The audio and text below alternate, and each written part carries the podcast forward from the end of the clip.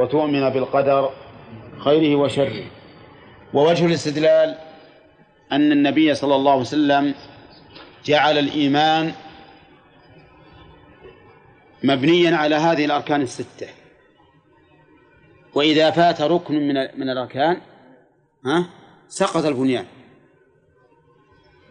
فإذا أنكر الإنسان شيئا واحدا من هذه الستة صار كافرا. وإذا كان كافرا فإن الله لا يقبل منه. الإيمان بالله عز وجل ذكرنا فيما سبق أنه يتضمن أربعة أمور. الإيمان بوجوده وبربوبيته وبألوهيته وبأسمائه وصفاته.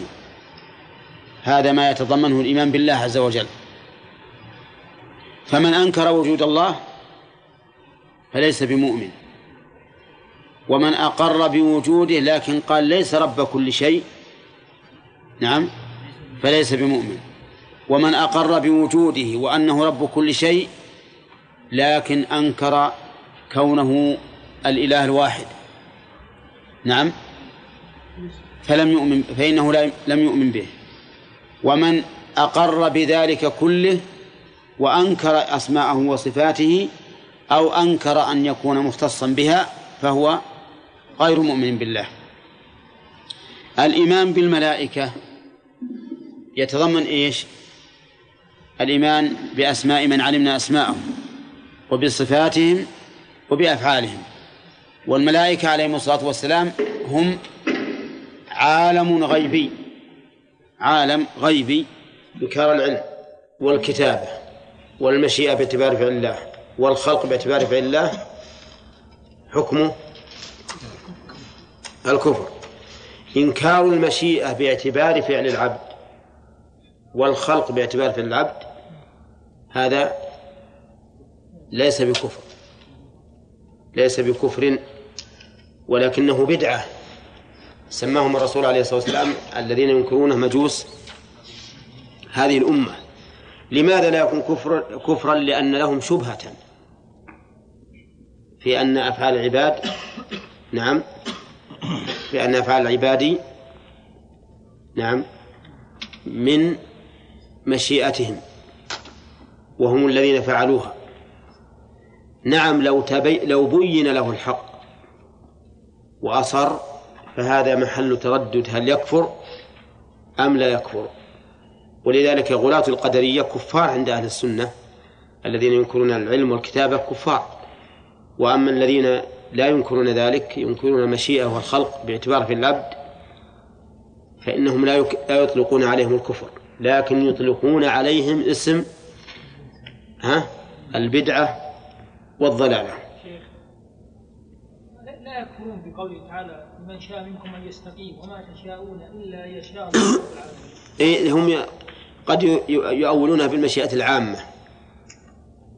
بالمشيئة العامة ما هو ما هو بدون التكذيب. نعم كما قلت لك لو أقمنا عليهم الحجة وأزلنا عنهم الشبهة وأصروا فهذا يكون محل تردد. قد نحكم بكفرهم لعنادهم. طيب ثم قال نشوف الآن كلام كلام ابن عمر. وقال ابن عمر والذي نفس نفس ابن عمر بيده الصيغة هنا قسم. أين جوابه؟ جوابه جملة لو كان لأحدهم مثل أحد ذهبا ثم أنفقه في سبيل الله ما قبله الله منه حتى يؤمن بالقدر. وابن عمر رضي الله عنه وعن أبيه ذكر حكمهم بالنسبة لقبول عملهم. ما قال هم كفار؟ لكن حكمه بأن إنفاقهم في سبيل الله لا يقبل يستلزم الحكم بماذا؟ بكفرهم وإنما قال ابن عمر ذلك جوابا على ما نقل عنه من أن أناسا من أهل البصرة يقولون إن الله عز وجل لم يقدر الأفعال وأن الأمر أنف وأنه ما يعلم بأفعال العبد حتى يعملها وتقع منه. فابن عمر حكم بكفرهم المستلزم من قوله لم لا يقبله الله منه ما قبله الله منه حتى يؤمن بالقدر.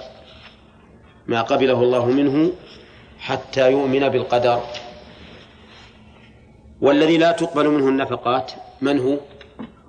الكافر لقوله تعالى وما منعهم أن تقبل منهم نفقاتهم إلا أنهم كفروا بالله وبرسوله.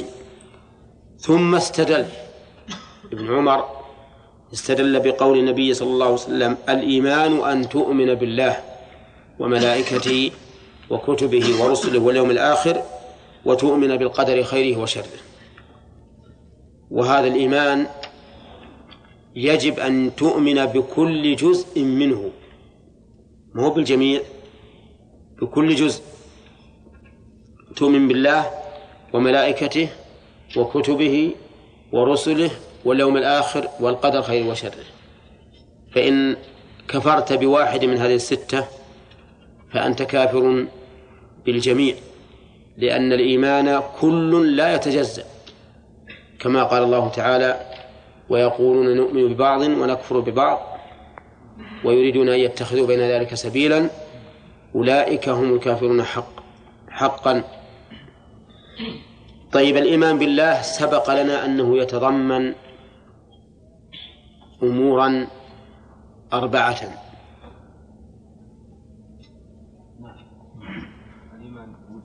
نعم.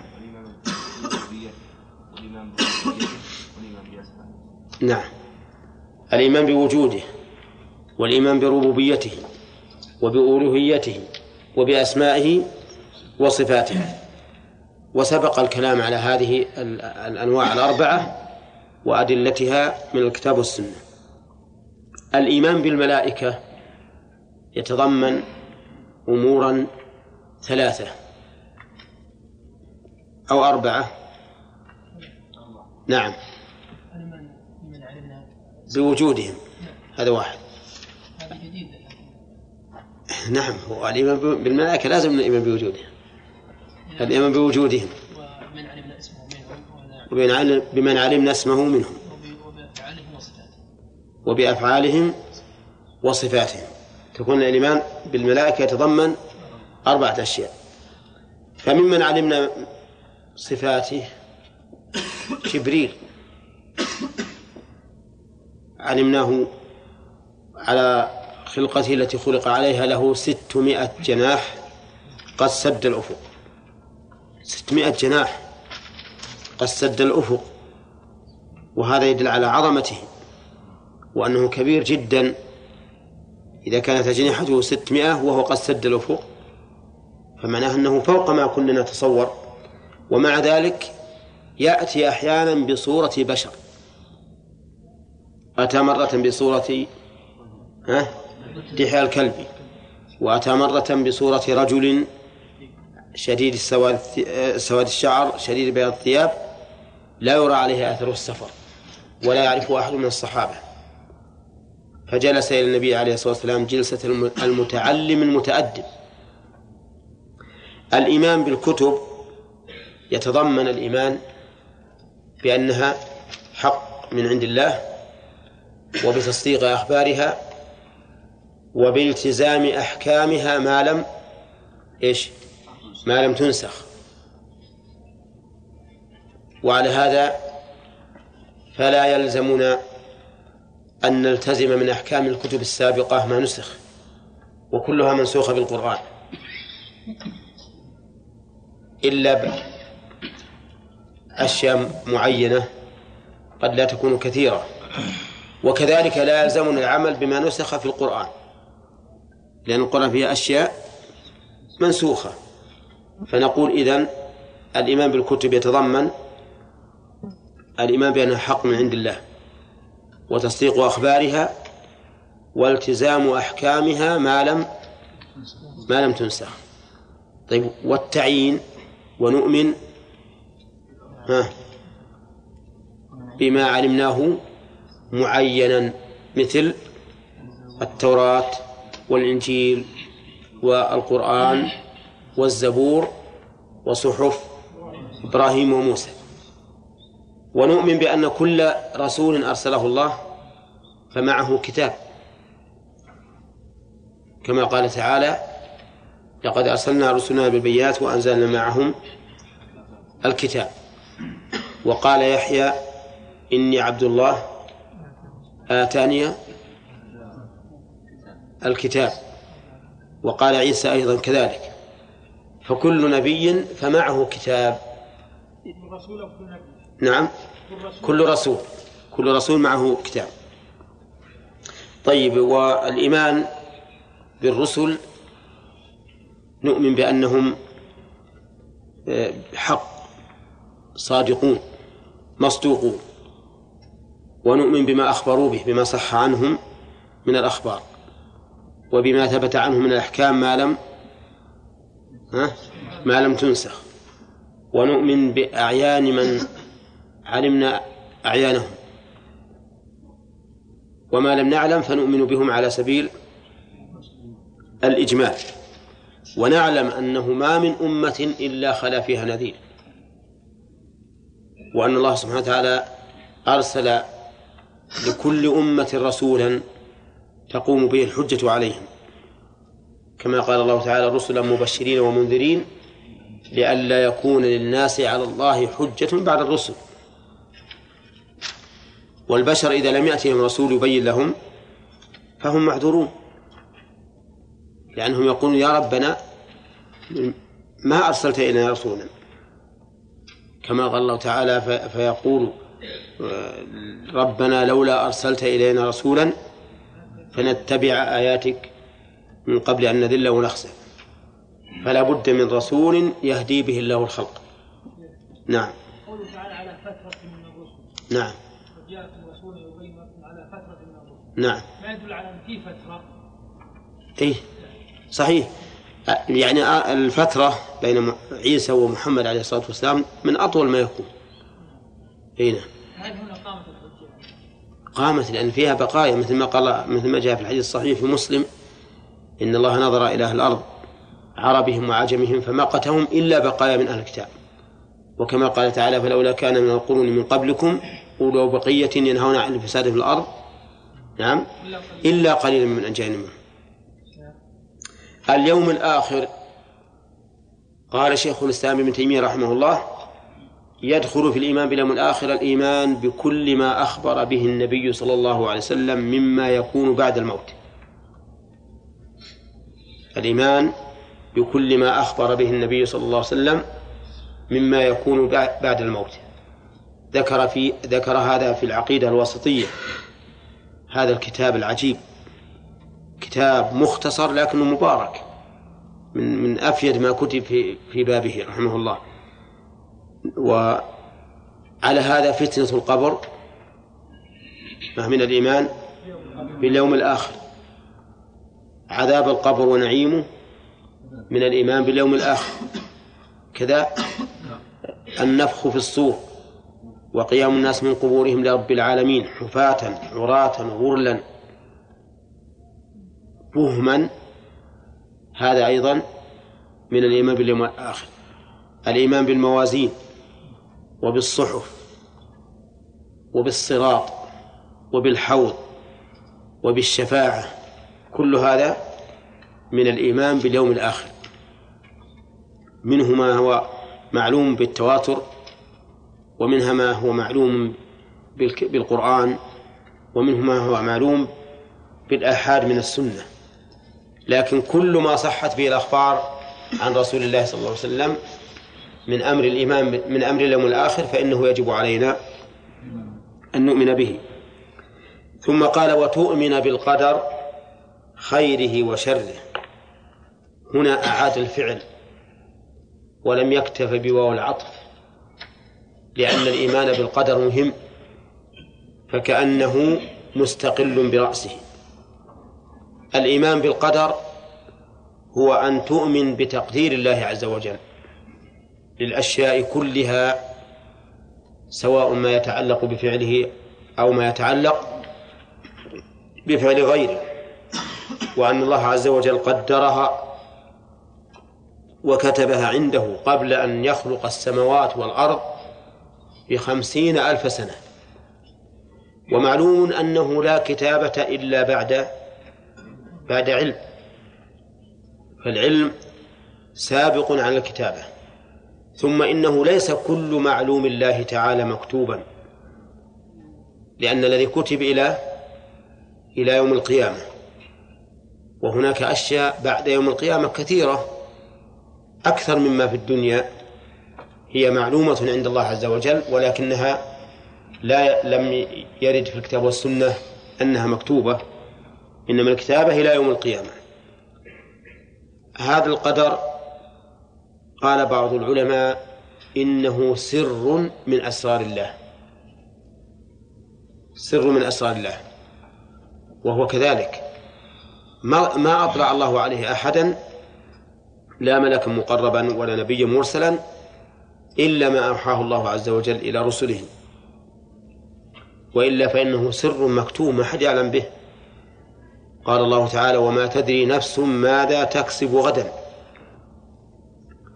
وإذا قلنا إنه سر مكتوم فإنه أي هذا القول يقطع حجة العاصي بالقدر أو يقطع احتجاج العاصي بالقدر. لأننا نقول لهذا العاصي الذي عصى الله عز وجل وقال هذا مقدر علي نقول له ها ما الذي أعلمك أنه مقدر عليك؟ حتى أقدمت. أفلا كان الأجدر بك أن تقدر أن الله تعالى قد كتب عليك السعادة أو كتب لك السعادة وتعمل بعمل أهل السعادة. لأنك لا تستطيع أن تعلم أن الله كتب عليك الشقاء إلا بعد بعد وقوعه منك. فلما زاغوا أزاغ الله قلوبهم. فهذا القول يعني تستريح له النفس وتطمئن إليه. أن القدر سر من أسرار الله مكتوم. ما يطلع عليه إلا بعد وقوع المقدور. وقوله خيره وشره خيره وشره. ما هو الخير والشر؟ الخير ما يلائم العبد والشر ما لا يلائمه. ومعلوم أن المقدورات خير وشر. فالطاعات خير. والمعاصي شر. والغنى خير. والفقر شر. والصحة خير. والمرض شر. وهكذا. يعني سواء كذلك فيما في الأمور الشرعية أو في الأمور الكونية. ولكن ها هنا نقطة يجب أن نعرفها. وهي أن الخيرية والشرية ليست باعتبار قضاء الله سبحانه وتعالى. فقضاء الله تعالى كله خير. حتى ما يقضيه الله من شر هو في الواقع خير. وإنما الشر في المقضي. كذا اسمه؟ حسين. طيب. كذا يا حسين. ماذا قلت؟ كل ما وقع قدر إذا كان خير أو كل شيء من الله يكون خير سواء كان أتى الإنسان بالشر أو بالخير هل قلت هكذا؟ ها؟ بما معناه إيه معناه على وجه بعيد نحن نقول الخير والشر ليست باعتبار قضاء الله الذي هو فعله لكنها باعتبار المقضي. فالمقضي هو الذي يكون خيرا وشرا. أما قضاء الله نفسه فهو خير. الدليل قول النبي صلى الله عليه وسلم الخير بيديك والشر ليس إليك. ما قال الشر ليس في يديك؟ مقابل الخير بيديك. بل قال الشر ليس إليك لا ينسب ولا نسبة إلى الله. فضلا عن أن يكون بين يديه أو غير أو ليس بين يديه. فالخير الشر لا ينسب إلى الله أبدا. فلو قال قائل الخير بيديك والشر بيديك وكل شيء إليك. ليس هذا. ها؟ ليس صحيح؟ إذا قال الخير بيديك والشر بيديك وكل شيء إليك. نقول غلط. أما الخير بيديك صح. وكل شيء إليك صح. والشر بيديك لا. لأن الرسول صلى الله عليه وسلم قال الخير بيديك والشر ليس إليك. وعلى هذا فلا ينسب الشر إلى الله عز وجل. لا إرادة ولا قضاء. الله عز وجل ما يريد الشر. نعم. لكن الشر يكون في ماذا؟ في المقضي قد يلائم الإنسان وقد لا يلائمه وقد يكون طاعة وقد يكون معصية فهو في المقضي ومع ذلك فهو وإن كان شرا فإنه شر في محله وخير في محل آخر. أو شر في محله للإيصال إلى الخير. انتبه ما يكون شرا محضا حتى المقضي على كونه شرا ليس شرا محضا. بل هو شر من وجه خير من وجه. أو شر في محل ها خير في محل آخر. ولنضرب لذلك مثلا الجدب والفقر هذا شر. ولا لكنه خير. خير باعتبار ما ينتج منه. قال الله تعالى ظهر الفساد في البر والبحر بما كسبت أيدي الناس ليذيقهم بعض الذي عملوا. مو كله.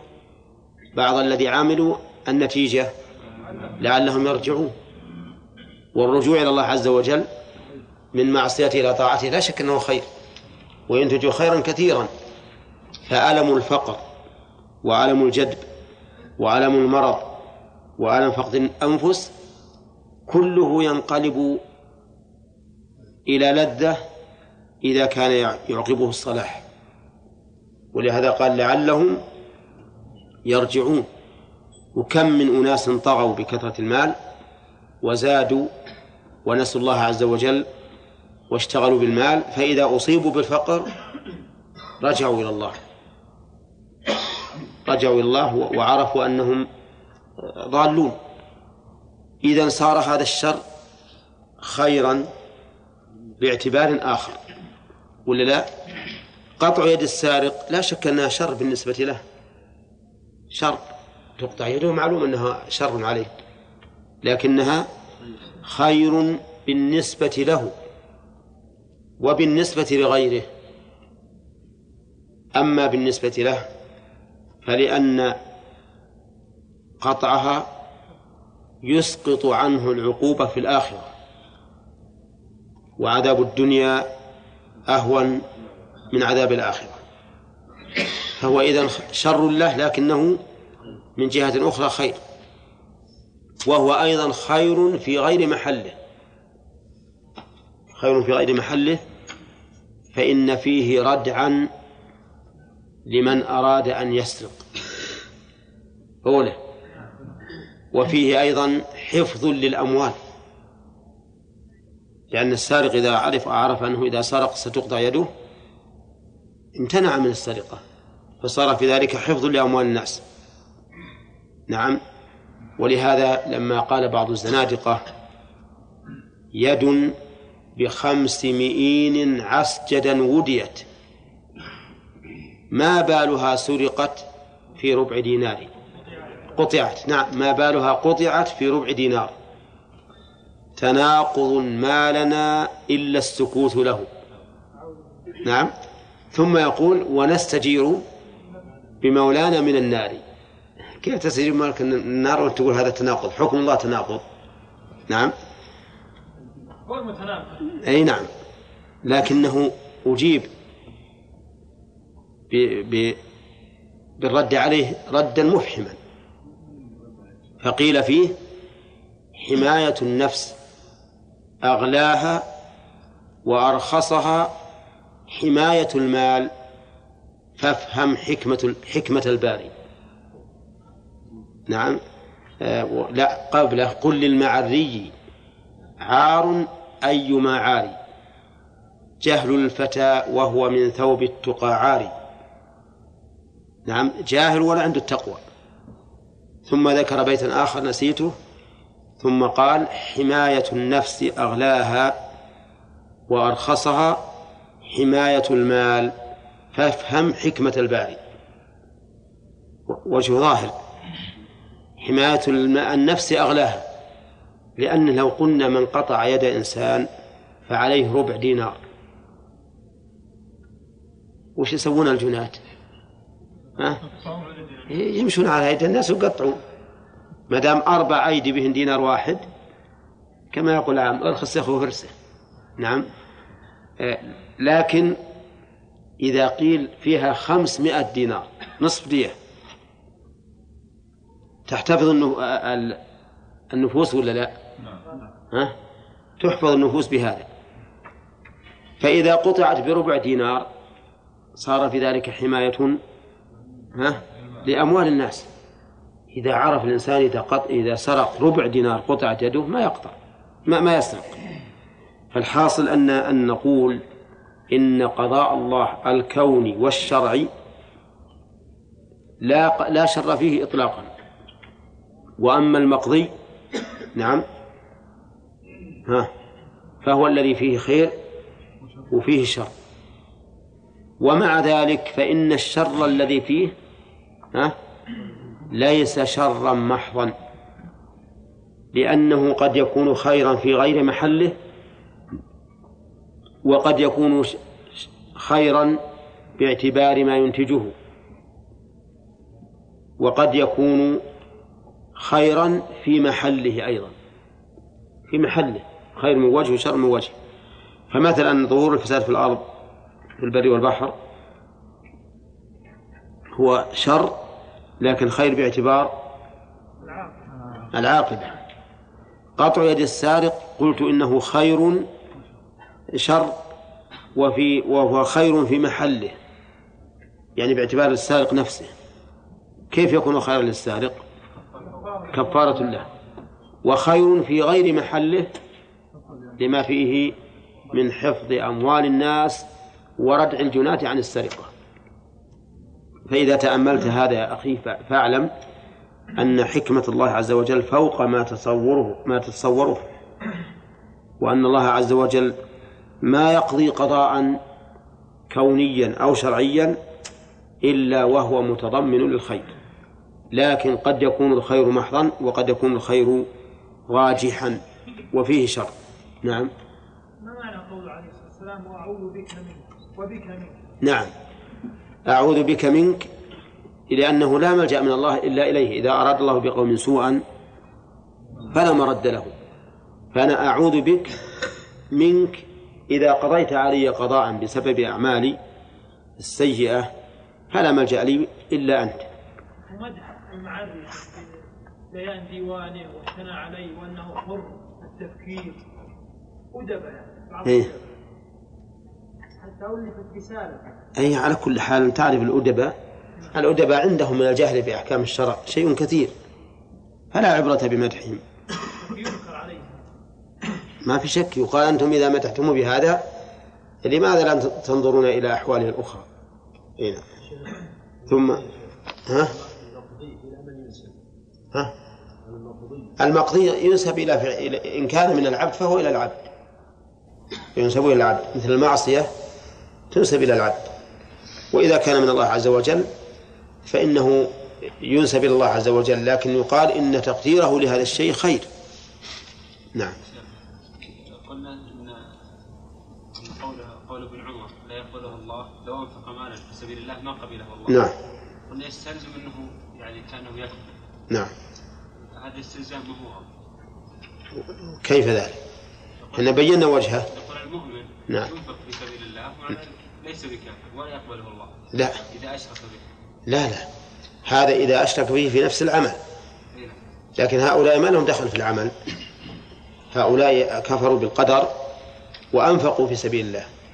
ولو كانت ولو كان المفسد هنا مقارنا لعملهم يعني يتعلق بنفس العبادة صح أن يقال أن العبادة لا تقبل مع كون الإنسان مؤمنا كما لو صلى الإنسان محدثا مثلا.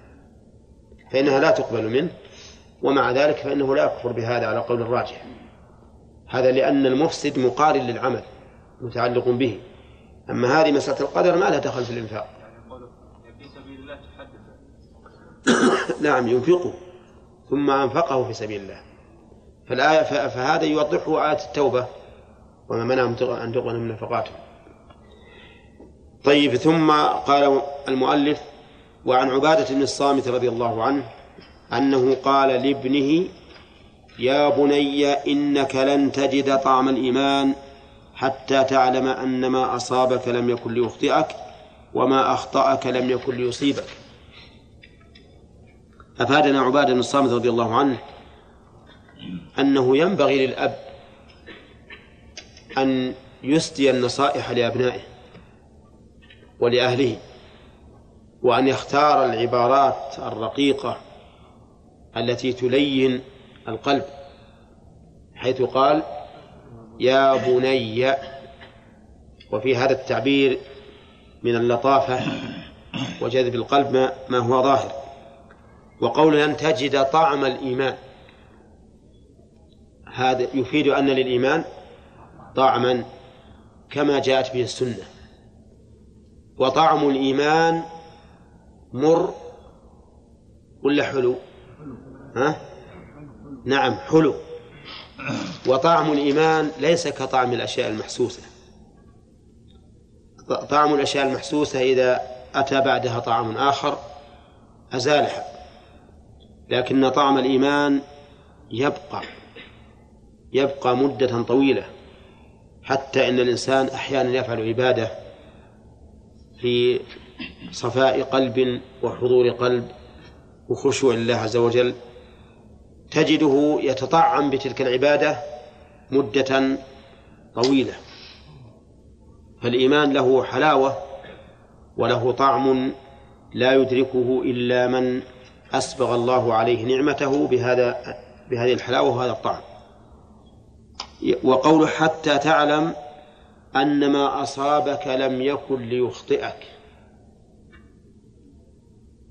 قد تقول ما أصابني لم يكن ليخطئني هذا تحصيل حاصل لأن الذي أصاب الإنسان أصابه.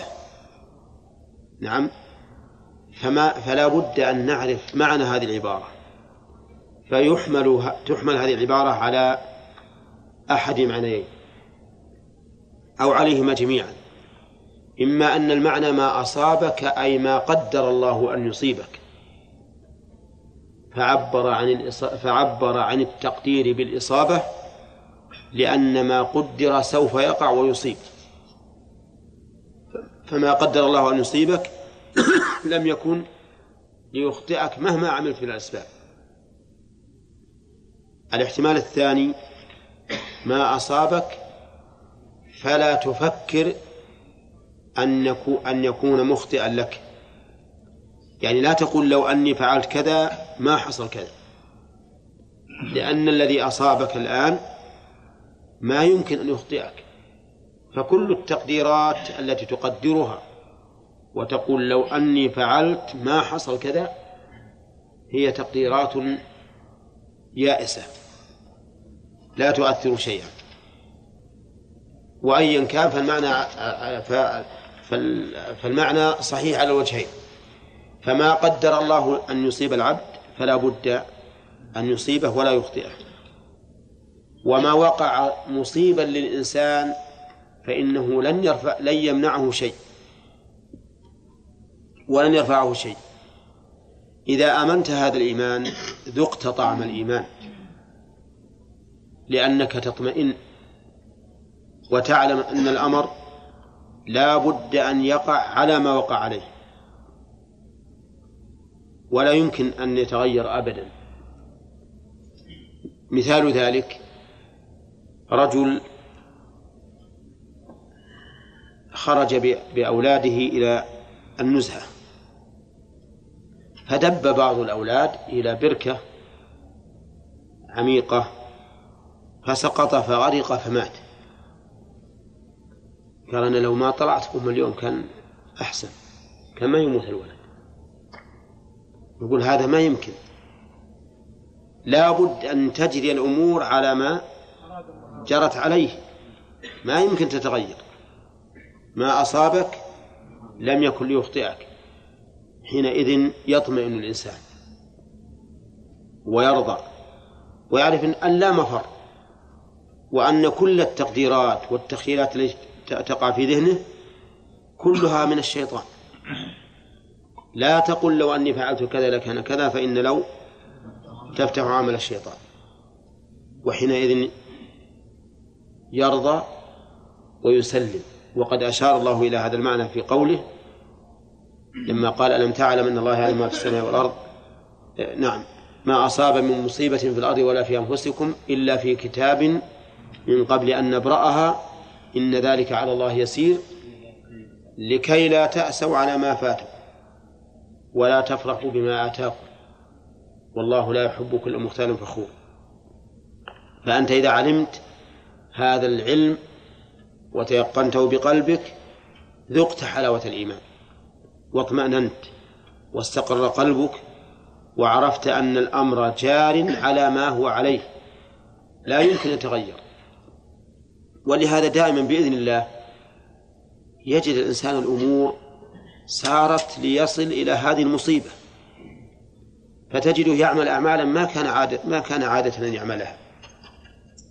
ويفعل أفعال ما كان عادة أن يفعلها. حتى يصل إلى ما أراد الله عز وجل. مما يدل على أن الأمور بقضاء الله وقدره. وحينئذ تطمئن. وكذلك ما أخطأك لم يكن ليصيبك نقول فيه ها مثل الأول. يعني ما قدر أن يخطئك فلن يصيبك. فلو أن أحدا سمع بموسم في بلد ما موسم تجارة وسافر بأمواله لهذا الموسم فلما وصل وجد أن الموسم قد فات. نقول له ما أخطأك من هذا الربح الذي كنت تعد له لم يكن ليصيبك. مهما كان ومهما عملت. يعني ما قدر أن يخطئك فلن فلا يمكن أن يصيبك أو نقول ما أصابك ما أخطأك لم يكن ليصيبك لأن الأمر لا بد أن يجري على ما قضاه الله وقدره. وأن تجرب نفسك. تجد أنك إذا حصلت على هذا اليقين ذقت حلاوة الإيمان. ثم استدل لما يقول بقوله سمعت رسول الله صلى الله عليه وسلم يقول إن أول ما خلق الله القلم فقال له اكتب. ها؟ أنا عندي بالرفع. وهي مروية بالوجهين. إن أول ما خلق الله القلم. على رواية الرفع يكون القلم خبر إن. ويكون أول ما خلق الله القلم لكن ليس ليس من كل المخلوقات كما سنبين إن شاء الله تعالى. وأما على على رواية النصب فإن أول ما خلق الله القلم فقال له اكتب فقال ربي وما أكتب عندكم فقال ولا قال له؟ فقال له اكتب. يكون خبر أول محذوف. خبر خبر إن. يكون خبر خبر إن محذوفا. أو قال له اكتب وتكون الفاء زائدة. ويكون المعنى أن الله أمر القلم أن يكتب عند أول خلقه له. يعني خلقه ثم أمره أن يكتب. واضح؟ وعلى هذا المعنى لا إشكال فيه. لكن على المعنى الأول اللي هو الرفع يشكل. هل إن أول المخلوقات كلها هو القلم؟ نعم. الجواب لا. لأننا لو قلنا إن القلم أول المخلوقات وأنه أمر بالكتابة عند عندما خلق لكنا الآن نعلم ابتداء خلق الله للأشياء وأن أول ما صار الله يخلق ها قبل خلق السماوات والأرض بخمسين ألف سنة.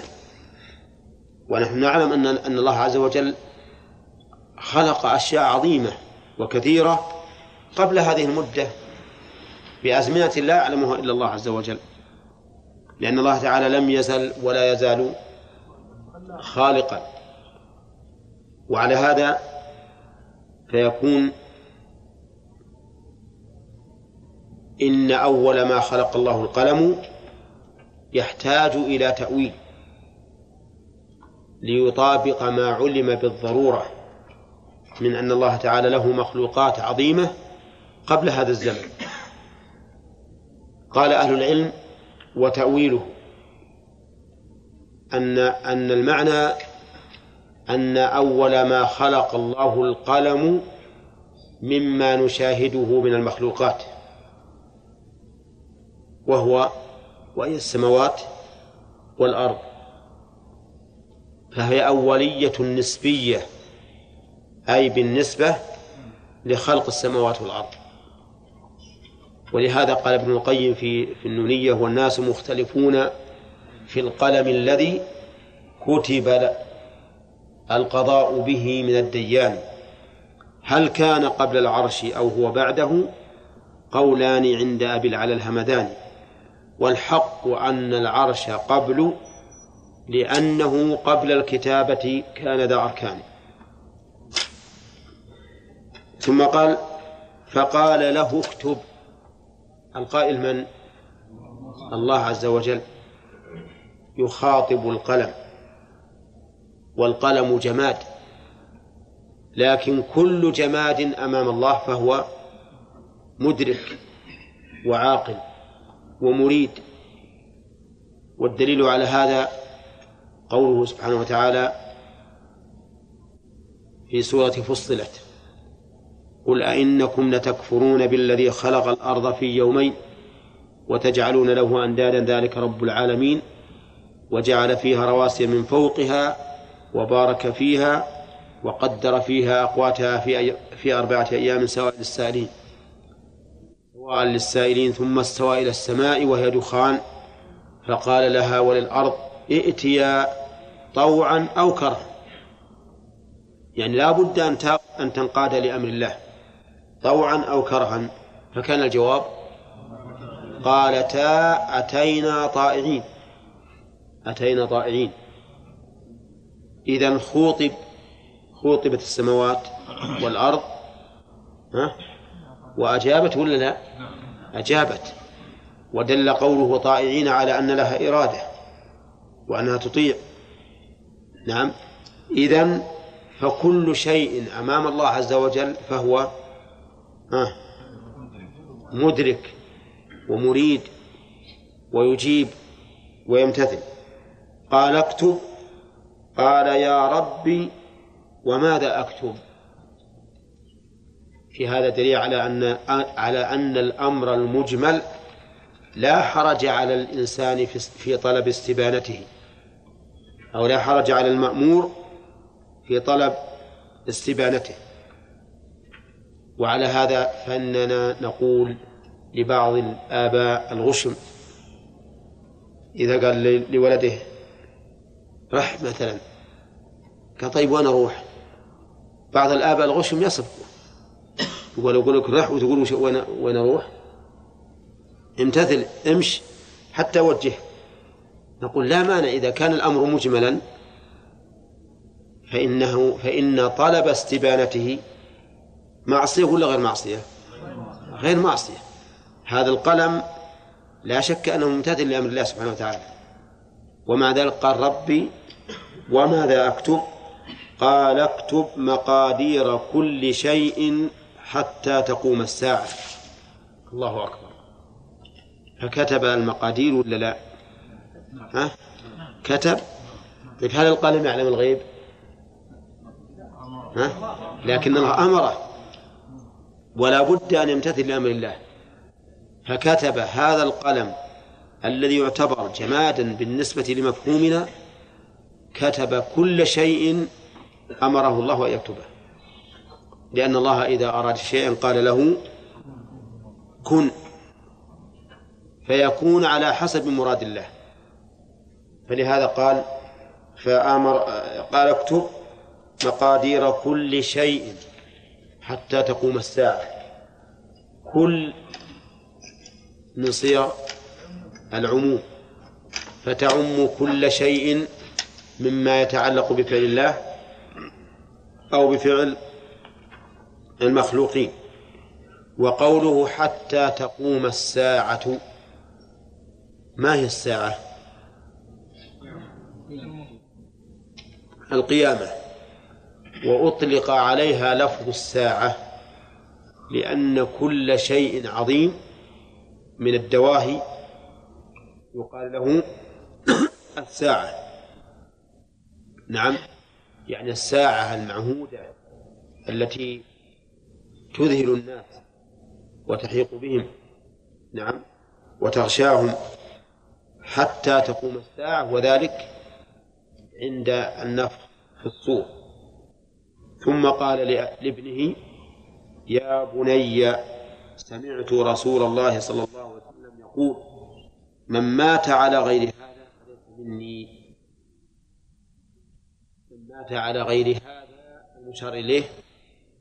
ها؟ أن الله كتب مقادير كل شيء.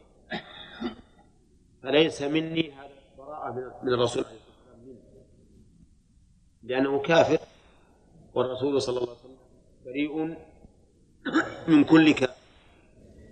يستفاد من هذا الحديث ملاطفة الأبناء. بالموعظة. من قوله يا بني ويستفاد منه أيضا أنه ينبغي أن يلقن الأبناء من الصغر أن يلقنوا الأحكام بأدلتها لأنه ما قال له إن الله كتب مقادير كل شيء من عنده ولكنه أسنده إلى من؟ إلى الرسول صلى الله عليه وسلم. فمثلا إذا إذا أردت أن أن تقول لابنك سم الله على الأكل. واحمد الله على إذا فرغت. صحيح يمكن أن تقول سم الله إذا أكلت واحمد الله إذا فرغت. يعني يحصل بالمقصود. لكن إذا قلت سم الله على الأكل واحمد الله إذا إذا فرغت. لأن النبي صلى الله عليه وسلم يقول إن الله لا يرضى عن العبد. يأكل الأكل ويحمده عليها ويشرب الشرب ويحمده عليها. إذا فعلت ذلك استفدت فائدتين. الأول أن تعود ابنك على اتباع الأدلة اتباع الأدلة. والثاني أن تربيه على محبة الرسول عليه الصلاة والسلام وأن الرسول صلى الله عليه وسلم هو الإمام المتبع الذي يجب الأخذ بتوجيهاته صلى الله عليه وسلم. وهذه في الحقيقة أنا أقول إننا غافلون عنها. أكثر الناس اللي يعتبر طيبا منهم أن يوجهه إلى الأحكام فقط. لكن ما يربط هذا التوجيه بالمصدر الذي هو الكتاب والسنة. نعم. يقول سمع من مات على غير هذا فليس مني. وفي رواية لأحمد إن أول ما خلق الله تعالى القلم فقال لا اكتب. فقال له له؟ قال لا لا ما هو واضح. وش اللي عندكم بالشرح فقال له اكتب. أنا عندي لا بين قال واكتب. له عندكم بالشرح؟ إيه؟ نعم. فقال له اكتب. ذا جميع. أو نقول ما الحالة اسم استفهام مفعول مقدم لأكتب. مفعول مقدم لأكتب. وأكتب فعل مضارع مرفوع بالضمة الظاهرة. أما إذا لم تلغى فنقول ما اسم استفهام مبتدأ والذي خبره. يعني ما الذي أكتب؟ والعائد على الموصول محذوف. والتقدير ما الذي أكتبه؟ انتبهوا لا تصيروا مثل اللي يكدس الزرع ثم يجي الهواء ويطير به نعم. اي نعم. طيب. قوله ها؟ ولما خلق الله القلم عندي بالرفع. فقال له اكتب. فجرى في تلك الساعة بما هو كائن إلى يوم القيامة. نقول فيه ما قلنا فيما سبق. ولكنه يفيد أمرا زائدا على ما سبق. وهو قوله فجرى في تلك الساعة. فإنه صريح في أن القلم امتثل. والحديث الأول يقول اكتب مقادير كل شيء حتى تقوم الساعة وليس فيه أنه كتب ولكن نحن نعلم أنه سيكتب إلا أن هذا فيه التصريح بأنه كتب. فجرى في تلك الساعة بما هو كائن إلى يوم القيامة. فيستفاد منه ما سبق من كتابة الله سبحانه وتعالى كل شيء إلى قيام الساعة وهذا موجود في القرآن الكريم. ألم تعلم أن الله يعلم ما في السماء والأرض؟ إن ذلك في كتاب إن ذلك على الله يسير. وقال تعالى ما أصاب من مصيبة في الأرض ولا في أنفسكم إلا في كتاب من قبل أن نبرأها. أي من قبل أن نبرأ الخليقة. إن ذلك على الله يسير. وقوله إلى يوم القيامة هو يوم البعث. وسمي يوم القيامة لقيام أمور ثلاثة فيه. الأول قيام الناس من قبورهم لرب العالمين. كما قال تعالى ليوم عظيم يوم يقوم الناس لرب العالمين. وثانيا قيام الأشهاد الذين يشهدون للرسل وعلى الأمم. لقوله تعالى إنا لننصر رسلنا والذين آمنوا في الحياة الدنيا ويوم يقوم الأشهاد. يوم يقوم الأشهاد. والثالث قيام العدل. لقوله تعالى ونضع الموازين القسط ليوم القيامة. ففيها فلذلك سمي يوم القيامة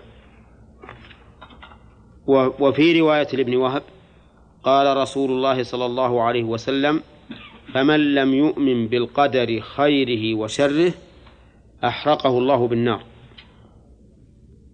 من لم يؤمن به أحرقه الله بالنار في هذا دليل على أن الإيمان بالقدر واجب ولا يتم الإيمان إلا به وأن من لم يؤمن به فإنه يحرق بالنار.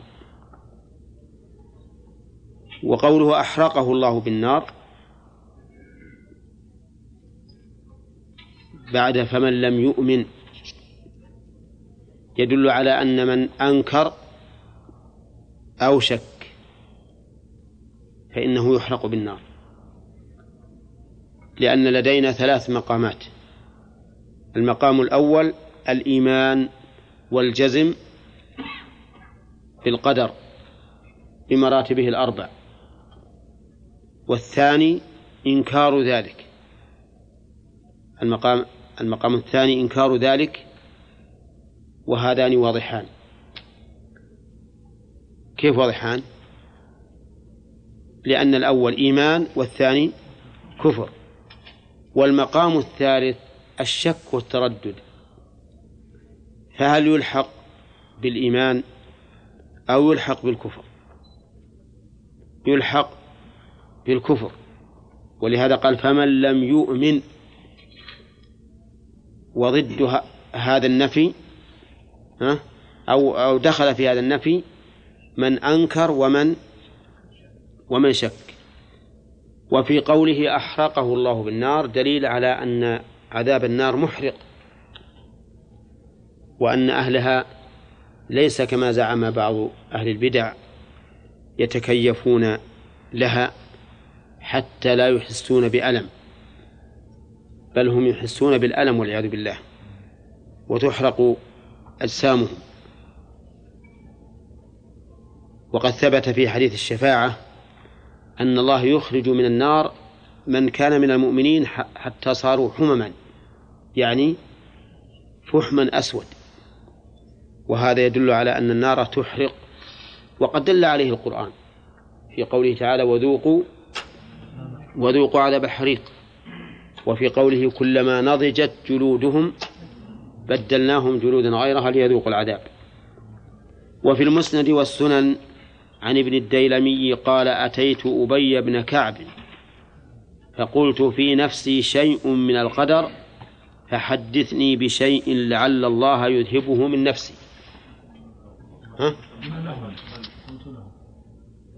فقلت ما عندي له ما يخالف ما يضر.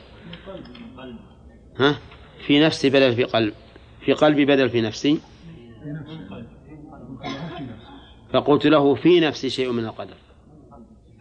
فقلت له من قلبي. وش بعد؟ من قلبي في نفسي.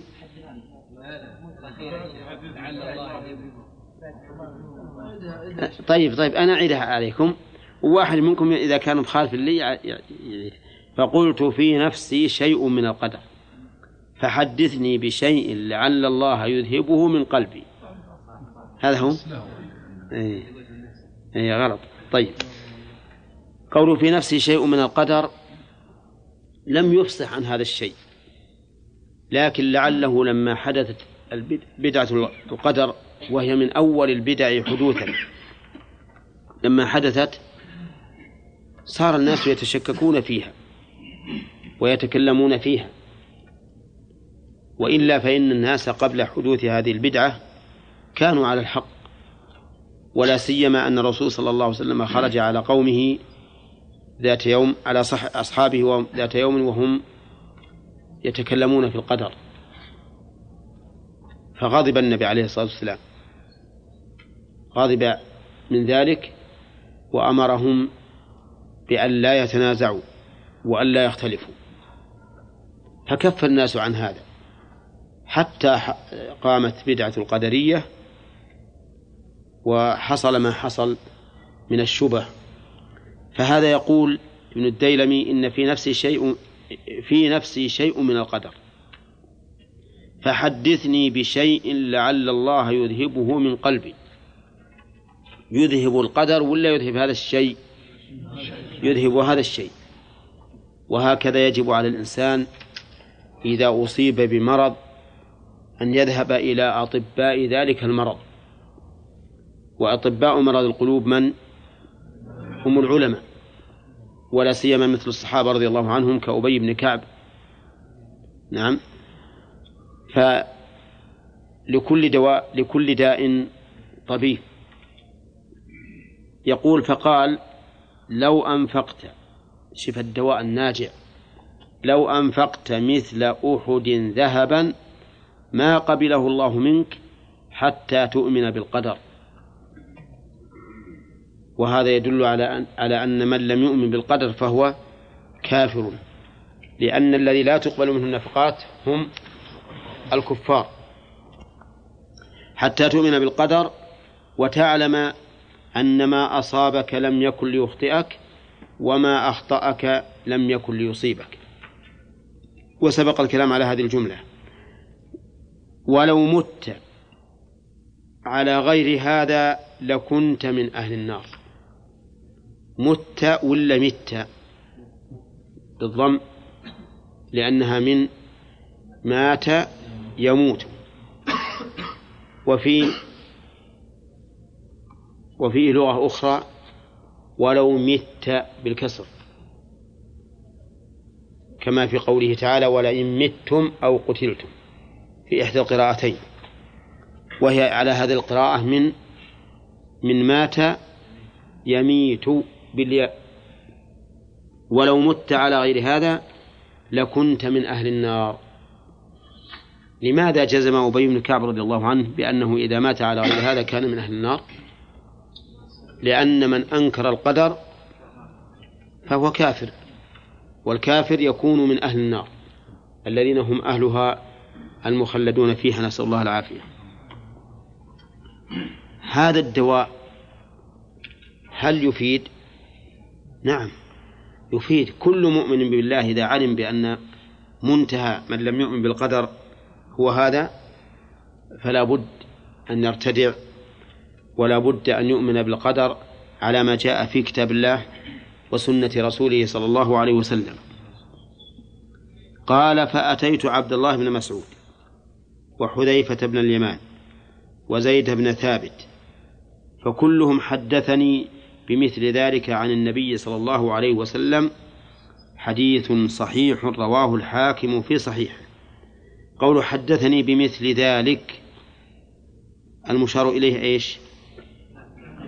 الإيمان بالقدر وأن يعلم الإنسان أن ما أصابه لم يكن ليخطئه وما أخطأه لم يكن ليصيبه.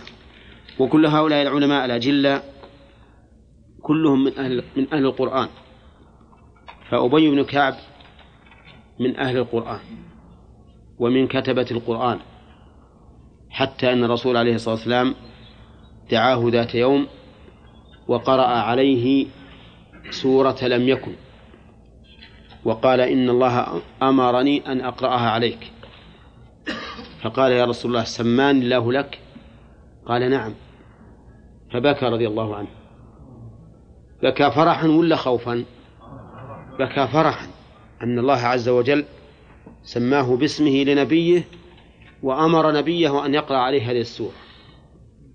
وأما عبد الله بن مسعود فقد قال النبي عليه الصلاة والسلام من أراد أن يقرأ القرآن غضا طريا كما أنزل فليقرأ بقراءة ابن أم عبد.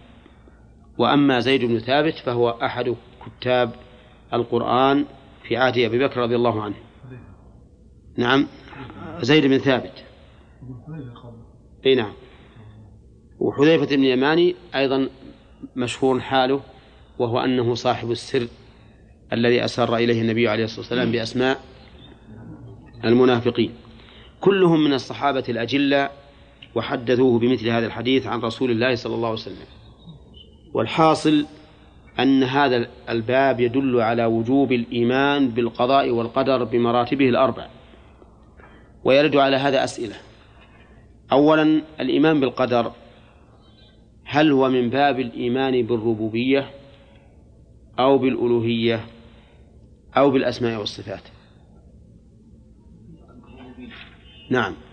تعلقه بالربوبية أكثر من تعلقه بالألوهية والأسماء والصفات.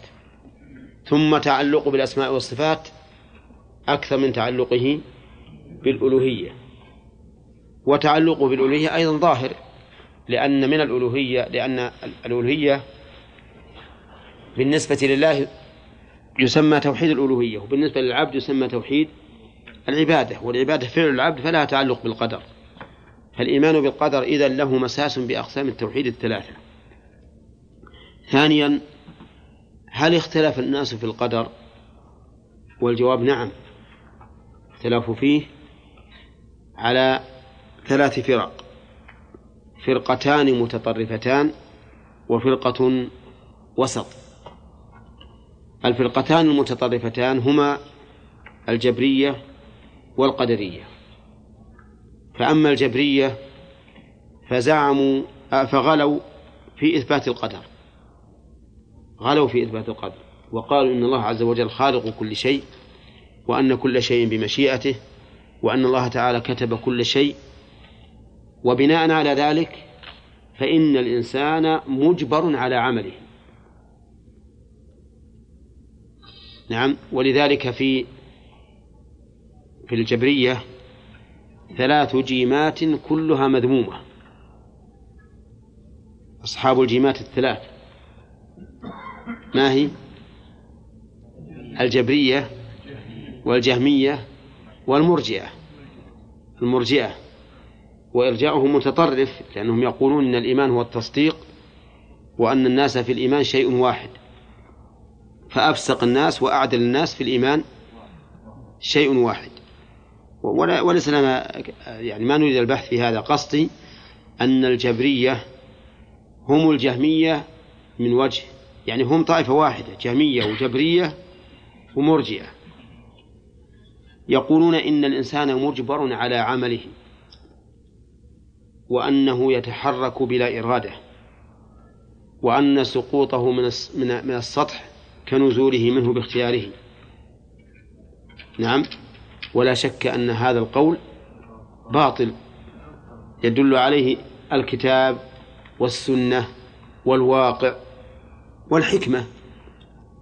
لو كان الأمر كما قالوا لكان مدح الطائع وذم العاصي ها؟ عبث. لأنه كلهم يفعلون بغير اختيار. ولا كان عقوبة العاصي لكانت عقوبة العاصي ظلما ولا لا؟ لأنه يقول أنا ما ما عصيت باختياري هذا شيء مجبر عليه كيف ت... كيف تعاقبني؟ ولهذا يقولون الجبرية شف بناء على أصلهم الفاسد يقولون إنه لا ظلم وإن عوقب العاصي على معصيته لأن الظلم عندهم هو أن يتصرف المتصرف أو الفاعل في غير ملكه والكل ملك لله عز وجل.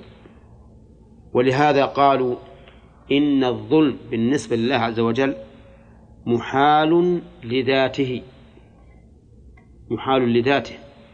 وش معنى محال لذاته؟ يعني لا يتصور الظلم من الله. لا يتصور وقوع ظلم من الله عز وجل. لأنه محال لذاته وعلى رأيهم هل. هل لتمدح الله عز وجل بنفي الظلم عن نفسه هل له وجه؟ ها؟ إذا كان محالا لذاته كيف يمدح نفسه بأنه لا يظلم؟ لأن من لا يظلم إذا كان الظلم محال لذاته عنده فإنه لا يمدح عليه إنما يمدح على نفي الظلم من كان قادرا عليه ولم يفعل لكمال عدله. ولهذا قال الله عز وجل في الحديث القدسي يا عبادي إني حرمت الظلم على نفسي وجعلته بينكم محرما ولم يقل إني لا لا أقدر على الظلم مثلا. ففرق بين ما بين أن نقول إن الظلم ممكن في حق الله لكنه محال من جهة كمال عدله فهو محال لغيره. أما هم يقولون إن الله إذا عذب هذا المطيع نعم أو هذا العاصي حتى لو عذب المطيع عندهم فليس بظلم. ليش؟ لأنه في ملكه. والظلم عندهم أن يتصرف الفاعل في غير ملكه. فلذلك طردوا هذه القاعدة وقالوا لا مانع من أن يكون العاصي مجبرا على معصيته ثم ها ثم يعذب ويعاقب. والطرف الثاني المتطرف القدرية والقدرية أقرب إلى العقل من أولئك الجبرية. القدرية قالون نحن نفعل باختيارنا. وكل إنسان يعرف الفرق بين ما يفعله باختياره وبين ما يفعله بإكراه. وبغير اختيار. إذا كنت تنزل من السلم في الدرجة وأنت غافل تحدث من يمشي معك ثم نزلت رجلك بدون اختيار من الدرجة هل هذا مثل ما لو نزلتها باختيارك وأنت تشاهد الدرجة؟ نعم. لا كل يعرف الفرق. فيقولون نحن نفعل باختيارنا ولا شك. ومن ثم نرى أننا مستقلون بفعلنا عن الله وأننا نفعل بإرادة مستقلة وبفعل مستقل ولا تعلق لله سبحانه وتعالى بفعلنا إطلاقا. وغلاتهم يقولون إن أفعالنا غير مكتوبة وغير معلومة لله حتى الله عز وجل ما يعلم ما نفعل إلا إذا إذا فعلنا فيعلمه علم جزاء فقط. أما علم أما أنه يعلمه علم تقدير سابق فلا. وهذا أيضا تنقص في حق الله عز وجل. وهو مخالف للعقل من جهة أن المخلوق لا يتصرف إلا بخلق بمشيئة خالقه وخلقه. فالصواب إذن القول الوسط في هذا وهو مذهب أهل السنة والجماعة يقول نحن نؤمن بأن الله تعالى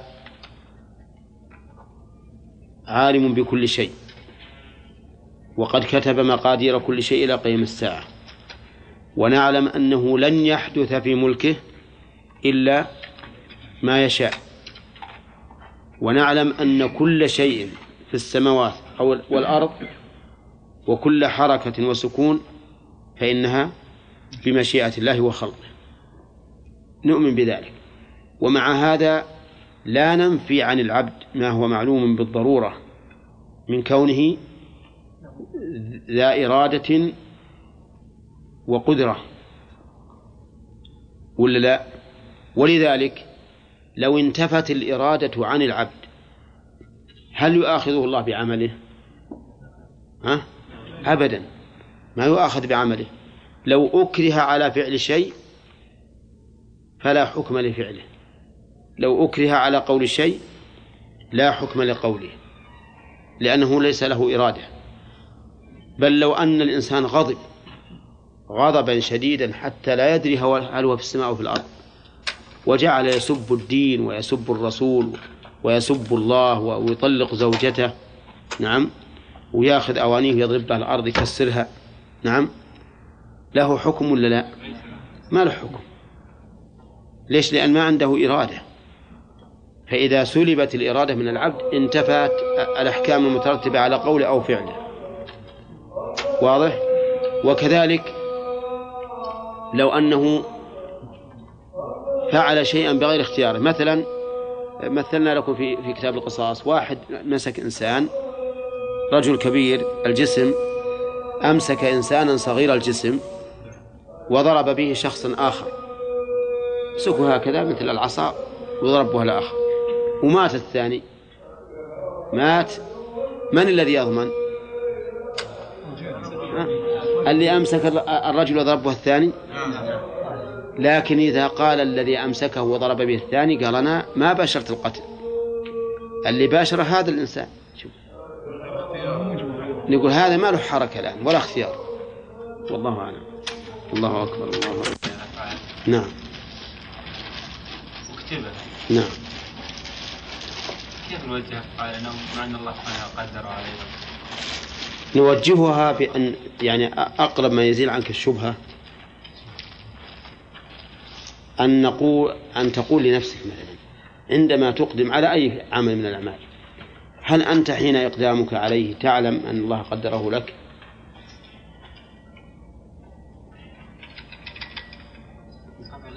ما تعلم. فمثلا الآن أمامك خير وشر. من الناس من يسلك الخير ومنهم من يسلك الشر. فالذين سلكوا الخير ما علموا أن الله قدره لهم إلا بعد بعد أن وقع منهم. وكذلك الذين فعلوا الشر ما علموا أن الله قدره عليهم إلا بعد أن وقع منه. فنقول لك الآن أنت الآن واقف حيادي. لماذا لا تقدر لنفسك أن الله قدر لك الخير ثم تفعل الخير؟ والنقطة هي هذه النقطة في الحقيقة هي هل للعاصي حجة على ربه أم لا؟ كل المدار على هذا. وإلا فالأمر واضح. من جهة الخلق أن الله خلق هذا الشيء وقدره هذا ما فيه يعني إشكال كبير. لكن الإشكال الكبير هو أنه كيف يعذب الإنسان على أمر مكتوب عليه. فنحن نقول إن هذا المكتوب عليك ما عندك علم به أنت حتى تعمله. والصحابة لما قال حدثهم الرسول عليه الصلاة والسلام قال ما منكم من أحد إلا وقد كتب مقعده من الجنة ومن النار. قالوا يا رسول الله أفلا ندع العمل ونتكل؟ قال لا اعملوا. فأرشدهم إلى العمل. أنت اعمل الخير وقدر أن الله كتبه لك. نعم.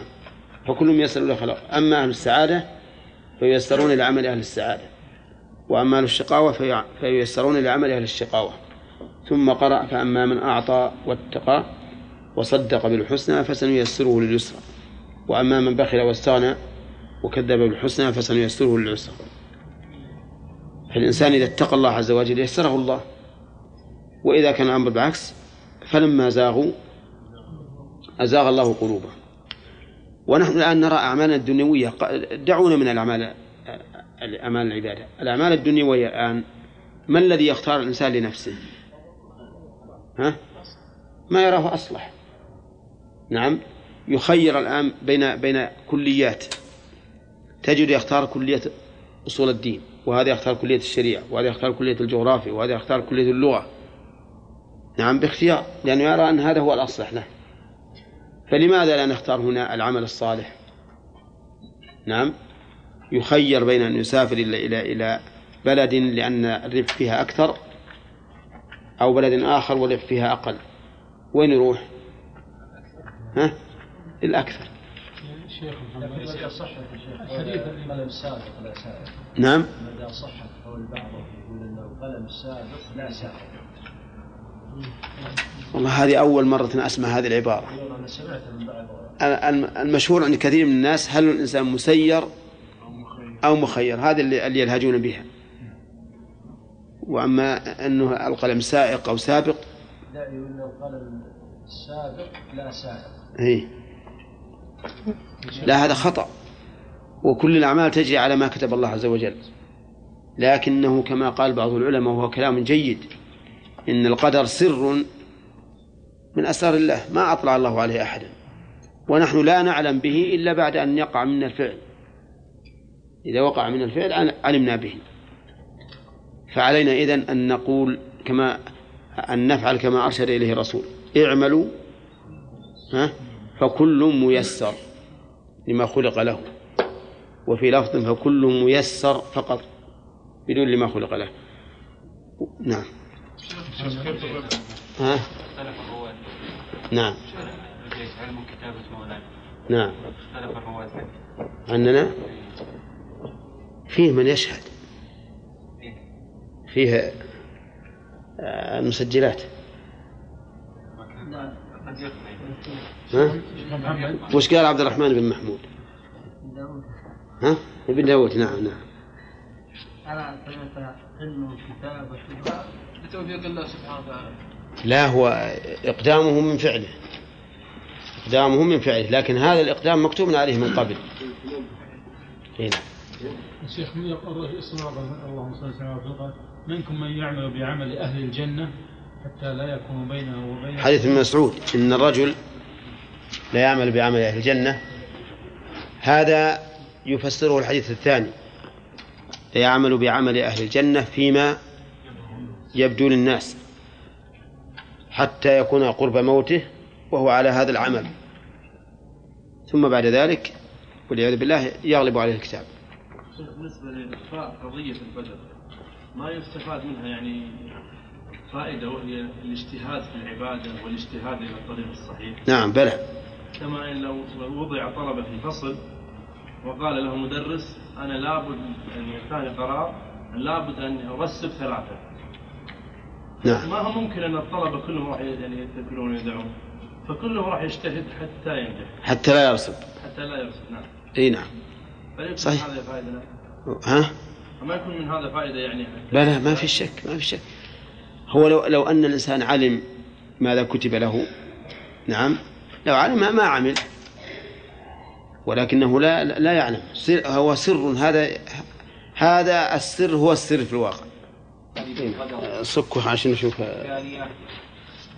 بيان كيفية الإيمان به. الثالثة إحباط عمل من لم يؤمن به. الرابعة الإخبار بأن أحدا أولى بيان فرض الإيمان بالقدر. من أين تؤخذ؟ فرض. كيفية الإيمان بالقدر الثانية هي بيان كيفية الإيمان الأولى بيان فرضية القدر. دليله قوله الإيمان أن تؤمن بالله وملائكته وكتبه ورسله إلى آخره. كيفية الإيمان بالقدر؟ وأن تؤمن بأن ما أصابك لم يكن ليخطئك وما أخطأك لم يكن ليصيبك. طيب فيه ما لم يتكلم المؤلف عن مراتب القدر لأنه لم يذكرها لكننا نحن ذكرناها وأنها أربع مراتب جمعت اختصارا في بيت واحد وهو قوله علم كتابة مولانا مشيئته وخلقه وهو إيجاد وتكوين. يقول الثالث الثالثة إحباط عمل من لم يؤمن به. من أين تؤخذ؟ ياسر. لو أوفقت مثل ذهبا ما قبله الله منك حتى غير وجه حتى تؤمن بالقدر. نعم. ويتفرع منه ما ذكرناه سابقا بأنه يدل على أن من لم يؤمن بالقدر فهو كافر لأنه هو الذي لا يقبل منه العمل. الرابعة الإخبار أن أحدا لا يجد طعم الإيمان حتى يؤمن به. كلمة أحد يقولون إنها لا تذكر إلا في النفي. ما تذكر في الإثبات. فلا يقال إن أحدا قام أو قام أحد ولكن يقال لم يقم أحد. قال الله تعالى ولم يكن له كفوا أحد. وهنا المؤلف وغيره من أهل العلم يستعملونها في الإثبات لكن لما كان الخبر منفيا صارت كأنها مستعملة في النفي. فهنا يقول إن أن أحدا لا يجد. تقدير الكلام أنه لا يجد أحد. فيكون المعنى على النفي ولا على الإثبات؟ المعنى على النفي. يقول أن أحدا لا يجد طعم الإيمان حتى يؤمن به. بماذا؟ بالقدر. وهو كذلك. وقد سبق لنا أن الإيمان بالقدر يوجب طمأنينة الإنسان. لأنه يعلم هذا من لمن يا أخوان؟ تقدموا. أن من فوائد الإيمان بالقدر وأنت إن شاء الله لا تجلس الجلسة بعد اليوم. إما أدخل في الصف لأنه الإيمان بالقدر يجعل الإنسان يطمئن لما قضاه الله عز وجل ويستريح. لأنه علم أن هذا أمر لا بد أن يقع على حسب المقدور. لا يتخلف أبدا. لا تقل لو أني فعلت كذا لكان كذا لأن لو تفتح عمل الشيطان ولا ترفع شيئا وقع. مهما قلت لو لا يمكن أن يرتفع شيء وقع أبدا. طيب الخامسة أن ذكر أول ما خلق الله. ذكر أول ما خلق الله. وظاهر كلام المؤلف الميل إلى أن القلم القلم أول ما خلق أول مخلوقات الله. ولكن الصحيح خلاف ذلك وأن أول ما خلق الله لا وأن القلم ليس أول مخلوقات الله. وأن القلم ليس أول مخلوقات الله. لأن الله لأنه ثبت في صحيح البخاري أن الله تعالى كان الله ولم يكن شيء قبله وكان عرشه على الماء ثم كتب في الذكر مقادير كل شيء. وفي لفظ ثم خلق السماوات والأرض وكتب في الذكر مقادير كل شيء. وهذا واضح في الترتيب ولهذا كان الصواب بلا شك أن القلم بعد خلق العرش. وعلى رو... وسبق لنا تخريج الروايتين وأنه على الرواية التي ظاهرها أن القلم أول ما خلق تحمل على إيش؟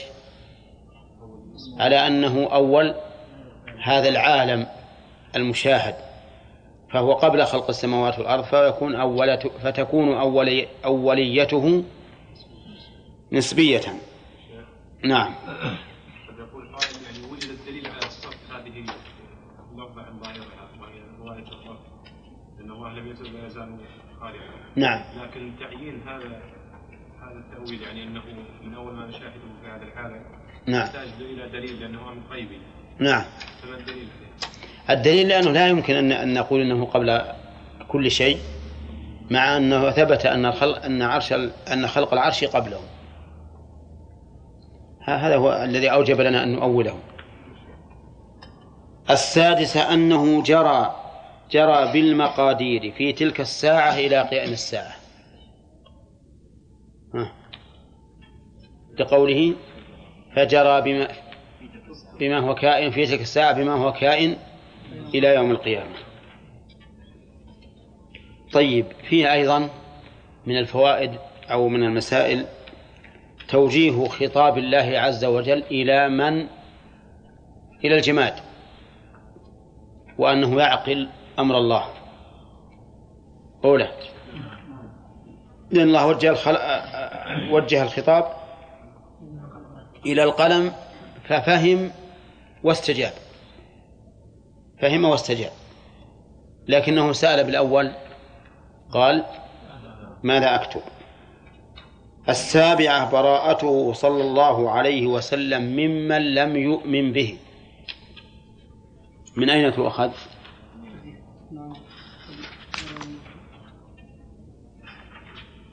من مات على غير هذا فليس مني.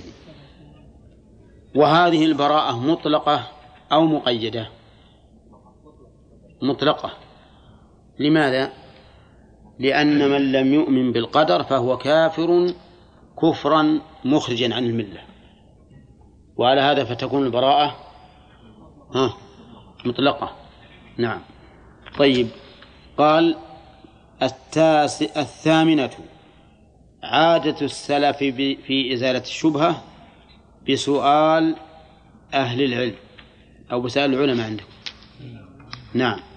عادة السلف في إزالة الشبهة بسؤال العلماء. كيف ذلك؟ يقول فأتي نعم.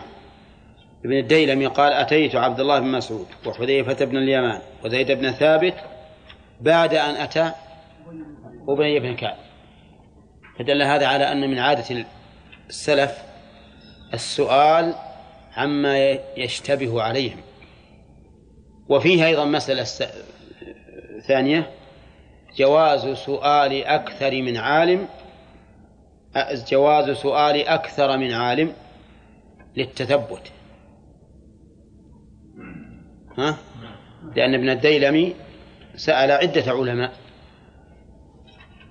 أولى أما سؤال أكثر من عالم لتتبع الرخص فهذا لا يجوز. كما نص على ذلك أهل العلم. لأن بعض الناس يستفتي عالما إذا ما جاز له قال أروح أدور الثاني يقول يلقى لي رخصة. هذا من شأن اليهود. اليهود لما كان في التوراة أن الزاني يرجم إذا كان محصنا ولما كثر الزنا في أشرافهم غيروا هذا الحد. ولما قدم النبي عليه الصلاة والسلام المدينة وزنى منهم رجل بامرأة قالوا اذهبوا إلى هذا الرجل لعلكم تجدون عنده شيئا آخر. لأجل تتبع الرخص. نعم. التاسعة. أن العلماء أجابوه بما يزيل شبهته وذلك أنهم نسبوا الكلام إلى رسول الله صلى الله عليه وسلم فقط. كيف؟ لأن قال كلهم حدثني بمثل ذلك عن النبي صلى الله عليه وسلم. وهذا يزيل الشبهة. إذا نسب الأمر إلى الله ورسوله زالت الشبهة تماما. لكن عمن عن المؤمن. أما غير المؤمن فلا فلا تنفعه. لأن الله عز وجل يقول وما تغني الآيات والنذر عن قوم لا يؤمنون. وقال إن الذين حقت عليهم كلمة ربك لا يؤمنون ولو جاءتهم كل آية حتى يروا العذاب الأليم. عرفتم؟ لكن المؤمن هو الذي تزول شبهته بما نسب إلى الله ورسوله كما قال تعالى وما كان لمؤمن ولا مؤمنة إذا قضى الله ورسوله أمرا ها أن يكون لهم الخيرة من أمرهم. ولهذا لما قالت عائشة لعمرة كان يصيبنا ذلك تعني قضاء تعني الحيض فنؤمر بقضاء الصوم ولا نؤمر بقضاء الصلاة. ما ذهبت تعلل ولكن لا حرج على الإنسان أن يذكر الحكمة بعلته لمن لا يؤمن لعله يؤمن. ولهذا يذكر الله عز وجل إحياء الموتى ويذكر الأدلة العقلية الحسية على ذلك. فقال في أدلة العقل وهو الذي يبدأ الخلق ثم يعيده وهو أهون عليه. هذه دلالة إيش؟ عقلية.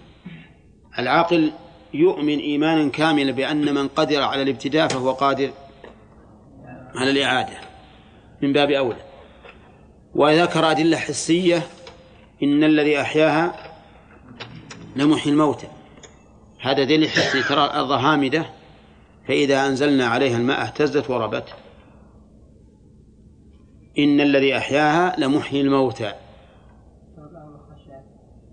وترى خاشعة. فإذا أنزلنا عليها الماء اهتزت وربت إن الذي أحياها لمحيي الموتى.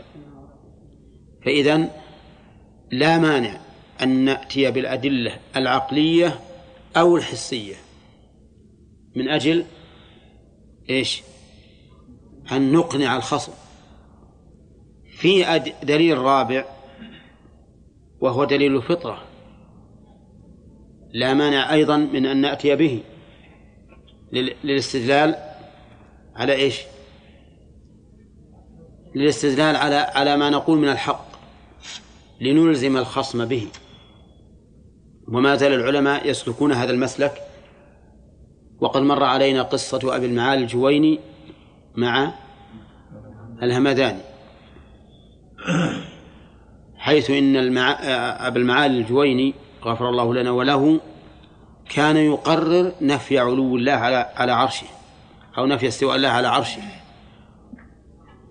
فقال له الهمداني دعنا من هذا الأمر دعنا من ذكر العرش فما تقول في هذه الضرورة ما قال عارف قط إلا وجد من قلبه ضرورة بطلب العلو؟ هذا عقلي ها؟ لا. سمعي؟ لا. إيش؟ حسي لا. فطري. فجعل الجويني يضرب على رأسه ويقول حيرني الهمداني. ما يقدر يجيب. فإذا الأدلة سمعية. ها؟ وعقلية وفطرية وحسية. أربعة أنواع. وأشدها إقناعا للمؤمنين هو السمع لأنه يقف ويعلم أن كل ما خالف دلالة السمع فهو باطل وإن ظنه صاحبه حقا. طيب إذن هذه المسائل التي ذكرها المؤلف وزدنا عليها كم مسألة؟ ثلاث ولا ثنتين؟ ها؟ مسألتين؟ طيب. ثم قال المؤلف باب ما جاء في المصورين. نعم. نعم. مقادير كل شيء نعم. ثم في حديث مسلم ان الله كتب مقادير الخلائق نعم. قبل ان يخلق السماوات والارض نعم. ما يدل على خلق القلم قبل السماوات والارض نعم. هذا يدل على خلق القلم قبل السماوات والأرض. اي ما في إشكال. الكلام على خلق القلم قبل العرش. هو اللي فيه الخلاف. أما قبل خلق السماوات والأرض معروف بخمسين ألف سنة. قد يقال إن الله خلق القلم قبل العرش ثم أمر بالكتابة بعد خلق. قلت لك الدليل على هذا أن الله تعالى كتب. والقلم قيل له اكتب من يوم خلق الله القلم؟ ثم قال باب نعم. ها؟ الماء. نعم. ما في شيء ما في شك. وأيضا ما نستطيع أن نجزم بأن الماء والعرش والهواء هو أول المخلوقات. يمكن لله مخلوقات أخرى قبل هذا. إيه. نعم وكان عرشه على الماء. نعم. إيش؟ نعم. بلى فيه. لكن ذكرنا فيه يمكن ما حضرته وشرحنا فيه.